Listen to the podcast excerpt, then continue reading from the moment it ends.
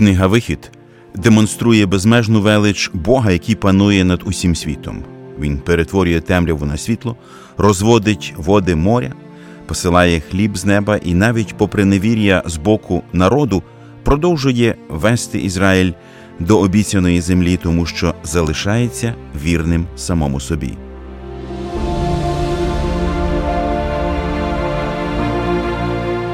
Ви слухаєте подкаст Вивчаємо Біблію разом.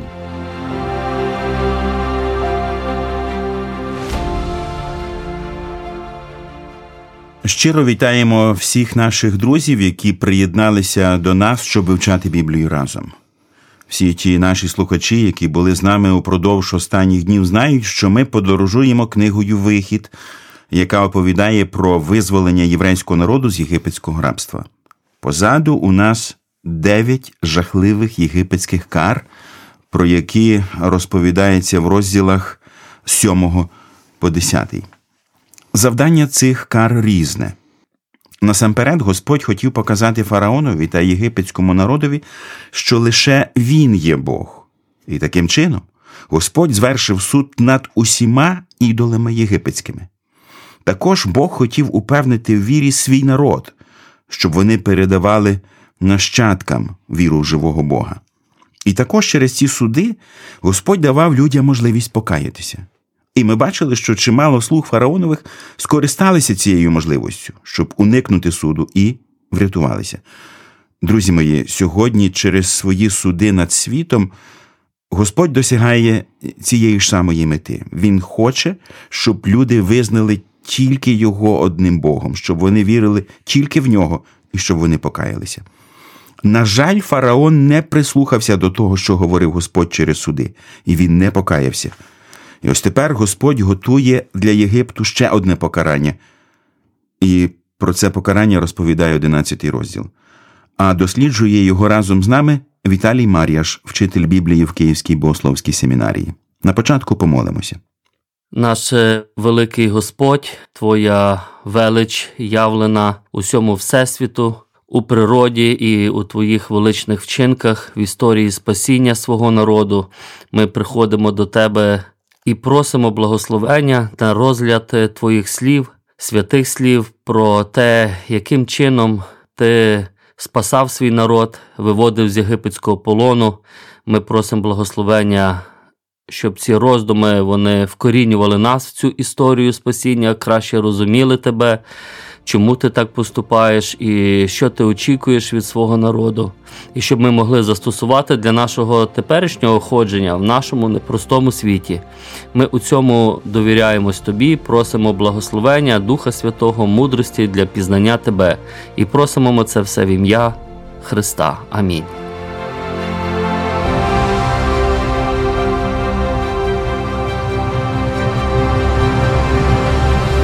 Отже, перед нами одинадцятий розділ книги Вихід, позаду дев'ять кар Божих, а тут ніби така пауза перед чимось важливим. Як взагалі можна охарактеризувати цей такий коротенький розділ? Чому Господь хоче наголосити, як можна характеризувати стан ось народа Мойсея, фараона? Ну, як ви влучно сказали, пауза це такий затишок, оця темрява, це ніби затишок перед е, бурею. Бо остання кара, останній Божий суд, він справді надзвичайно величний і е, страхітливий насправді у тогочасному світі. Ми торкнемося теми перворідства і побачимо чому. Але сам Господь відразу у розповіді в 11 розділі, в першому вірші, каже ще одну поразу. Тобто сам Господь вже говорить, що це остання. Хоча до того ми не, не зустрінемо таких фраз. Отже, навіть сама розповідь вже наближає до кульмінації слухача. Ну, стан який Мойсей, ми бачимо, все кріпне і кріпне у вірі. Народ е, ще дещо напевно спостерігає, але ті чуда, особливо над е, останнім Богом, Богом е, Сонця, е, підводить також народ до усвідомлення вищості того Бога, який їх буде виводити з Єгипту. Ну, а остання кара ще доведе цю справу вже до логічного завершення. Ну, а фараон, мабуть, в очікуванні страхітливому тої останньої, бо він розуміє, що не завершиться це. Народ вже і його навіть раби, оточення зрозуміло куди справа до чого наближається, до чогось страхітливого. Навіть ми зустрічали, що вони тиснули на фараона з рішенням. Ось також вони в очікуванні чогось ще гіршого. Але фараон у своїй впертості ще залишається єдиний, хто не, не скорився Божій волі, тому логічно. Читач очікує, що зараз буде щось е, таке, що буде безпосередньо стосуватися фараона. Одинадцятий розділ містить всього лише десять віршів, і я прочитаю перших три з них. І сказав Господь до Мойсея ще одну поразу наведу я на фараона і на Єгипет, потому він відпустить вас і звідси. А коли він буде відпускати вас, то зовсім вас вижене звідси. Скажи ж у вуха народу, і нехай позичить кожен від свого ближнього, а кожна від своєї ближньої посуд срібний та посуд золотий. І дав Господь милість тому народові в очах Єгипту. Також і цей муж Мойсей був дуже великий в єгипетськім краї, в очах фараонових рабів та в очах того народу наче як випадає з контексту те, що ми читаємо у другому вірші, і як пояснити таке ввіління Боже. Що це було? Це хитрість, мудрість. Е, навіщо це було? дано Господь якби звертає особливу увагу на це, що ніби не забудьте зробити ось це. Так, так. Тут навіть декілька таких деталей є, е, що вже звернення не тільки до голів сім'ї, до чоловіків, а зверніть увагу, і кожна Тобто це стосується усіх, кожного з єврейського народу. Так, і часто в таких популярних роздумах лунають такі закиди, що ось, бачите, євреї проявляють певну хитрість. Ну, перш за все, це Господь дає повеління, і, можливо, дещо це дієслово, яке перекладено позичить, додає до цього, тому що у тексті єврейському звучить просто попросіть. А насправді це лише та маленька доля справедливості, яку Бог, е, скажімо, допустив до єгипетського народу в контексті тої нещадної експлуатації, яку єврейський народ переживав багато років. Так що це ще, скажімо так, е, невелика плата, можна так сказати. Тобто це прояв Божої справедливості і піклування про свій народ. Нагадування, що нічого не може скажімо так, просто так проминути, якщо чиниться якась несправедливість у такому масштабі, як от чинилося про євреїв. Мені, як людині, просто цікаво, як почували себе єгиптяни, коли віддавали все своє золото євреям. Що вони думали при цьому?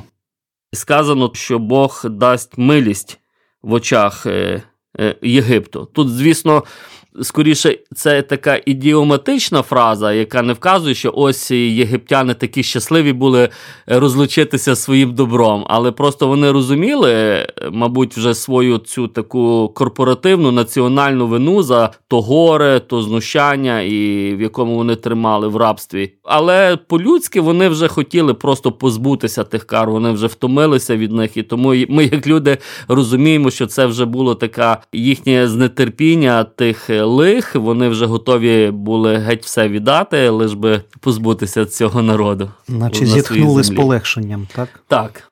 Олександре, який духовний зміст ми можемо побачити за цим золотом, яке мали віднести євреї з Єгипту? Що символізує цей образ? Цікавий такий момент, що е, це золото і срібло, яке євреї винесли з Єгипту, пізніше буде використане для збудування скинії. І однозначно, що коли воно буде міститися в скинії, то воно символізуватиме Христа.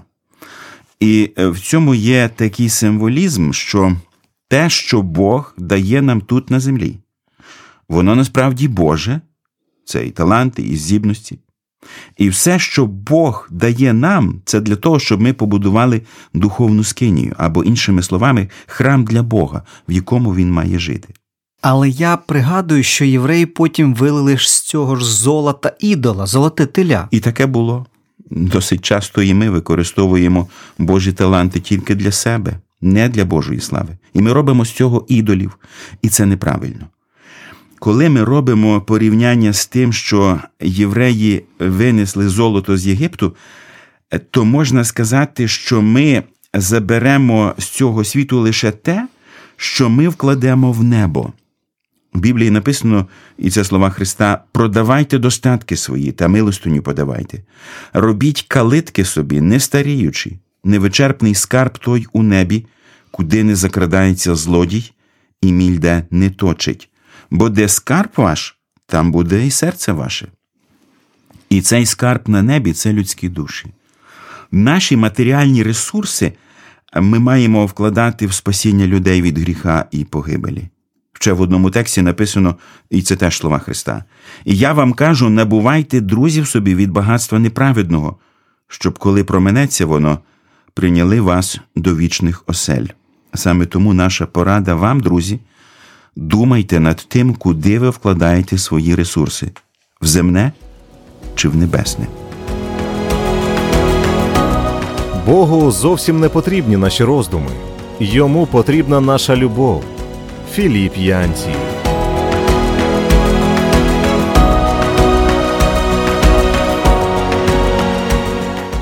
Ми продовжуємо читати наш розділ далі з четвертого вірша.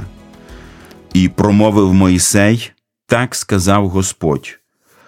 Коло півночі я вийду посеред Єгипту, і помре кожен перворідний єгипетської землі, від перворідного фараона, що сидить на своїм престолі, до перворідного невільниці, що за жорнами, і все перворідне з худоби, і здійметься великий зойк по всій єгипетській землі, що такого, як він не бувало, і такого, як він більш не буде. А в усіх синів Ізраїлевих від людини аж до худоби, навіть пес не висуне язика свого, щоб ви знали, що відділює Господь між Єгиптом і між Ізраїлем, і зійдуть усі оці раби твої до мене, і поклоняться мені, кажучи: Вийди ти та весь народ, що слухає тебе. По цьому я вийду, і він вийшов від фараона, розпалений гнівом. В чому була унікальність цієї останньої десятої кари? Е, Я хочу звернути увагу на час, коли відбуватиметься. І це Бог робитиме вночі, і воно також має символічне значення, тому що єгиптяни вірили, що е, вночі відбуваються битви богів. І тому Бог, е, обравши ніч, не те, що він визнає існування богів, але він обирає ті способи, щоб найкраще донести свою вістку до єгиптян. І другий важливий момент е, Господь каже, що це він сам вже вийде. Я вийду посеред Єгипту вже не за посередництва Мойсея і Аарона, і це власне відокремлює оце останнє, оце чудо, присуд, е, Божу дію від е, всіх решти. Чому саме первородні мали стати жертвою цього покарання? Первородство у тій культурі мало надзвичайне значення. Це потрібно визнати. Не тільки для євреїв, Не тільки, не тільки. І переважно первородство мислилось в контексті визнання влади богів над тим народом. Тобто кожен бог мав владу над своїм первородними. І вони переважно не тільки у тій культурі єврейській посвячувались тим божествам. І коли Бог говорить, що я заберу перворідних Єгипту, це демонстрація влади е, Бога як царя, як е, божества і над єгиптянами. Тобто для них це була очевидна демонстрація того, що їхні боги, не їхні боги навіть володіють ними, а саме оцей Бог, дивний якийсь оцих людей, які були у рабстві, але їхній Бог насправді вищий від наших богів і сильніший. Це один аспект важливий. В нашому тексті написано, що мали бути вбиті не лише первородні з людей, мали бути вбиті також первородні з худоби. Написано і все перворідне з худоби. Вражає оця фраза. е, По-перше, всі соціальні шари пострадають від цього про прошарки від е, найвищих до найнижчих, але при чому тут худоба? І таке розміщення, що навіть худоба буде страдати, вказує на межі того гріха, тої вини єгипетського народу, і в лиці фараона, як вони утискували і знущалися над рабами євреями, що цей гріх навіть повинні нести і худоба, яка ми розуміємо, ніякої вини немає. Але це був слушна нагода і така яскрава показати, що через вашу вину, яка ваша вина велика, що буде і худоба нести тягар. Крім всього, варто розуміти, що діти, а особливо первенці хлопчики, були пов'язані з майбутнім. Таким чином, цей е, суд над первенцями свідчить також і про те, що без Бога в людства просто немає майбутнього. Ідоли не забезпечать нам майбутнього. І про це кожен із нас має пам'ятати.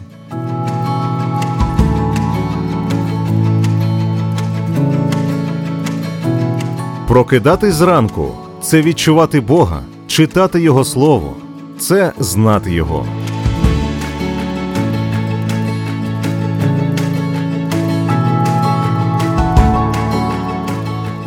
Ми вже звертали увагу на те, що починаючи з четвертої кари покарання вошами, Бог відділив свій народ від єгипетського.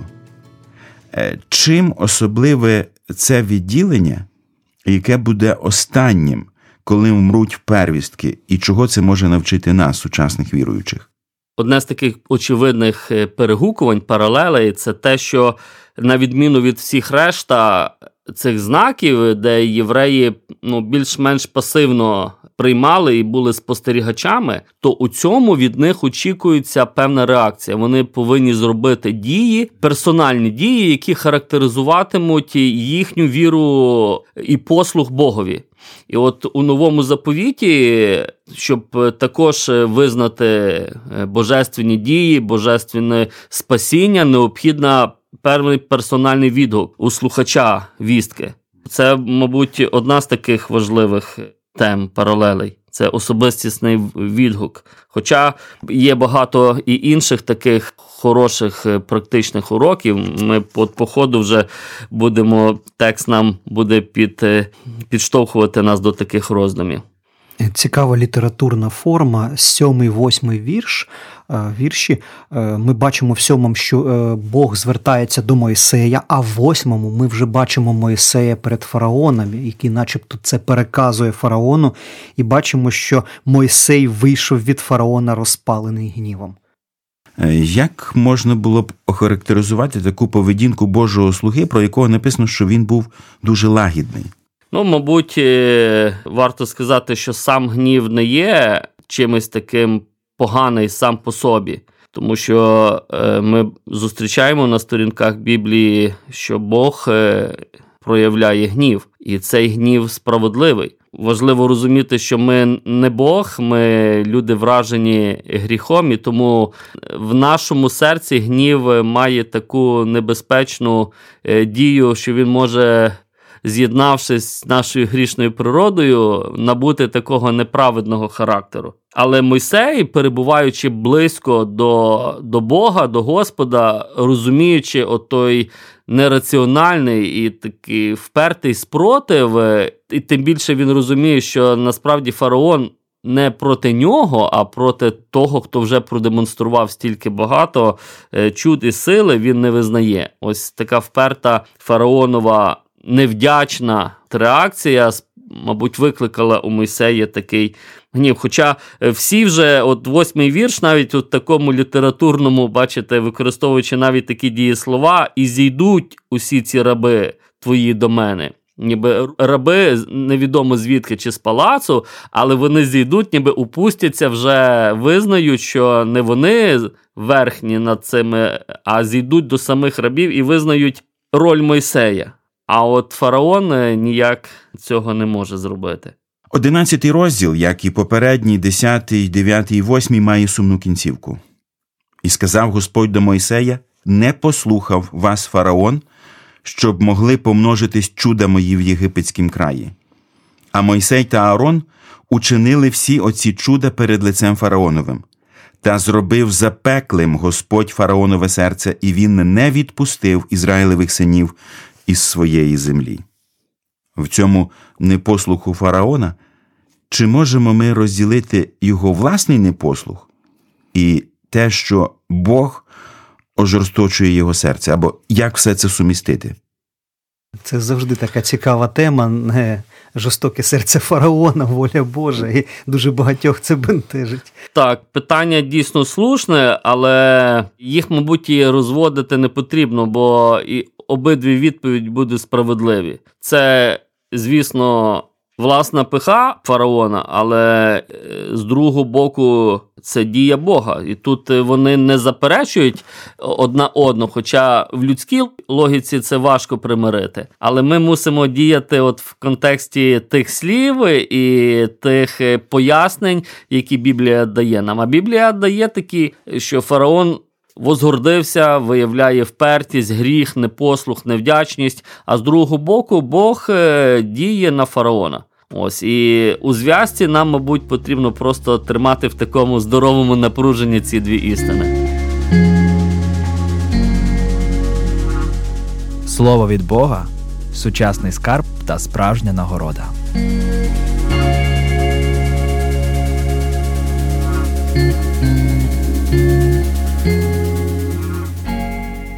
Підсумовуючи і завершуючи 11 розділ, які важливі уроки ми можемо взяти для свого життя? Я б хотів звернути вашу увагу на одну таку деталь важливу, що так, Бог рятує свій народ, являючи чудеса, оці великі величні дії. Але 11 розділ е, він додає також нотку не тільки захисту, але й справедливості у тому, що Бог е, робить. От, власне, ми бачили, що Бог компенсує певним чином десятиліття тої рабської праці. Він показує, що є вина така всього єгипетського народу, за який він повинен відповісти. От у лиці всіх. І жінок, і чоловіків, весь народ повинен відповісти за знущання над євреями. А також е, що кара над перворідними єгипетськими, що водночас є демонстрацією Божої сили, прояву його царської сили. Він показує, що він справжній володар Єгипту. Як це не дивно було би для тих єгиптян звучати. Там знову ж таки проявляється справедливість, тому що євреї також страдали. Фараон забирав їх е, не тільки перворідних, а кожного хлопчика, який народжувався. Пам'ятаєте, кожного чоловічого роду убивав фараон. І ми не знаємо цей геноцид, скільки тривав. І коли Бог забирає перворідного, він каже, що такий гріх не повинен промовчуватись. То милосердя проявляти не завжди правильно свого роду, бо тоді вже це вже в певних випадках, таких як зараз, це вже прояв несправедливості. Тому Бог виступає тут як справедливий цар. На превеликий жаль, фараон не прислухався до Божого голосу і ожорсточив своє серце. Він вчинив вельми нерозумно. А як вчиниш ти у відповідь на Божий заклик, шановний слухачу? В посланні до євреїв написано: сьогодні, як голос його ви почуєте, не робіть затверділими ваших сердець, як під час нарікань. Поспішіть примиритися з Богом через Ісуса Христа, щоб уникнути Його суду, який наближається. Поспішіть вирішити питання вашого вічного життя якомога скоріше і нехай поблагословить вас Бог. А сьогодні наш час вичерпався. На все добре і до зустрічі!